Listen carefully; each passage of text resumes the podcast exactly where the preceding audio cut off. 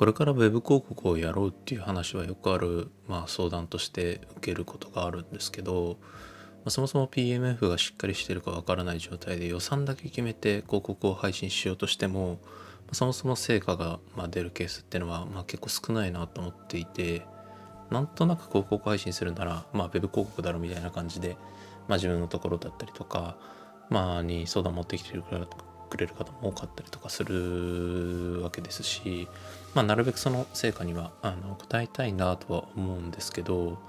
まあ、そういった認識でそもそもいる方がやっぱり成果出すっていうのはやっぱ、まあ、現実として難しいケースが多いなというふうにま思っています。そもそもまあなんか事前に予算とか決める前に、まあ、こういう商あの商材があって、えー、ちょっと広告やろうかどうか考えてるんだけど率直にどう思うみたいなのがこう社内で臨議してる最中とかその前とかに持ってきてもらえると、まあ、すごくいいなと思っていて。でそもそもやっぱり広告運用はあの誰にでも楽にできますみたいな感じで Google がメッセージをこう出していたりするっていうのが、まあ、まずそもそもの背景にあると思うんですけど、まあ、結構やっぱり、うん、なんだかんだで難しいんじゃないかなと思っていてで、まあ、これ例え話なんですけど昔その山一証券っていう証券会社があってまあ結果的にその取引で失敗して負債を抱え込んでこう債務超過に陥ったんですけど、まあ、その資産運用のプロですら資産運用に失敗するっていうまあこれは典型例だったと思うんですけど、まあ、正直広告代理店の人間でも広告運用で失敗するケースっていうのは、まあ、多々あると思っていて、まあ、やっぱりプロでも成果を出すことが難しい領域でその素人考えで、まあ、しっかり成果を出せるってケースは本当にレアケースだなと思ってます。で、広告系の話で言うと、はずきルーペの、ね、社長の例とか結構有名で、まあ、広告代理店の持ってくる案がいまいちだったから、社長自らが CM をディレクションして、まあ、成功して、まあ、あの有名な、あの、お尻で踏んでも壊れないみたいな CM がこう一時期話題になったと思うんですけど、まあ、やっぱあれ以降話題になってなかったりだとか、こう結果をこう出し続けられないみたいなケースっていうのはすごく多くて、まあ、一過性のものだったりしていたりもするのででそういうの結構世の中に溢れているなと自分は思っていたりするんでやっぱり広告を同じような感じで、まあ、そもそも早い段階でプロに相談する、まあ、プロに依頼しろっていうふうには、えー、思ってはいないんですけど、まあ、まずいろんな人の意見聞いてみるっていうのは結構大事なことなのかなと思ってます。まあ、代理店もそうですし、フリーランスでやってる方とかでもいいんで、まあいろいろな話に話聞いてみて、で、これは難しいと思うって言われた時点で、じゃあどういうふうにやれば、えー、うまくいきそうかみたいなところをちょっと考えたりだとか、えー、してあげるっていう取り組みが必要になってくるのかなと。でそうするともっと結構初動からバンバンあの成果が出やすくなったりだとかするっていうところはあったりするので、まあ、ぜひちょっと神経事業とかのウェブ広告を考えてる方っていうのは、ちょっとそのあたりを意識していただけると、まあちょっと上から目線になってしまって、あれなんですけど、すごくいいんじゃないかなと思います。で正直自分も、まあこれ難しいと思いますみたいな感じで言った新規事業の案件で、初年度から数億円単位で売り上げ叩き出してたりするような事業もあったりするんで、まあ、ちょっと正直相談されても、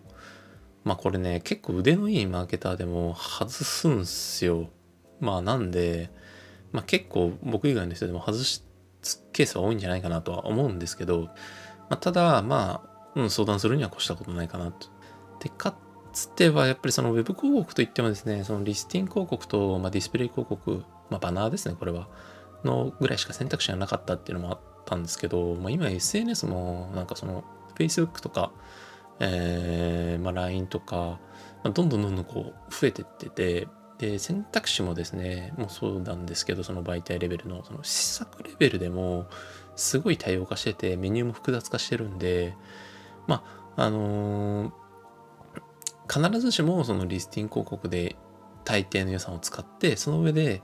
あの SNS の広告をやるみたいな形になってるわけではなくて本当インスタグラムとかフェイスブックで予算の本当9割ぐらい使ってるような案件もありますし、まあ、Twitter でガンガン使うような案件もありますしまあ、以前にも話した通り、その YouTube のブロード配信だけで予算の7割ぐらい使うような案件もあったりするんで、まあ、結構この辺りは案件によってまちまちかなと思ってます。正直 Twitter でも、まあ以前に話に上がってたんですけど、まあ、広告運用始める前に、まあそもそもサイトがダメすぎるケースが多すぎて、うサイトの改善からやらなきゃいけないから、まあ、そもそも広告の相談されてもまあ意味がなくてでこれサイトこういう風にダメなんでって言って突っ返しちゃう人は結構いい人だと僕は思うんですけどまあなんか、いやいややりましょうやりましょうみたいな感じで言う代理店がいて、まあそっちのお客さん流れちゃって、でも結局その穴の開いたバケツで、いやなんか水汲みに行こうと思ってんだよねみたいな感じで相談されてるようなもんで、いやそもそもバケツ直せよって話なんですけど、まあでもやっぱり広告をどうしても早めに打ちたいみたいなのがあって、で、まあ、いや、もう穴が開いてたっていいじゃないですか、バケツはバケツですよみたいな感じで、えー、載せて、まあ、うまいこと交渉しちゃう代理店が結局なんか、えー、美味しい思いをしているケースっていうのは、まあ、多かったりするんじゃないかなと思うんで、まあ、なんとも言えないんですけど、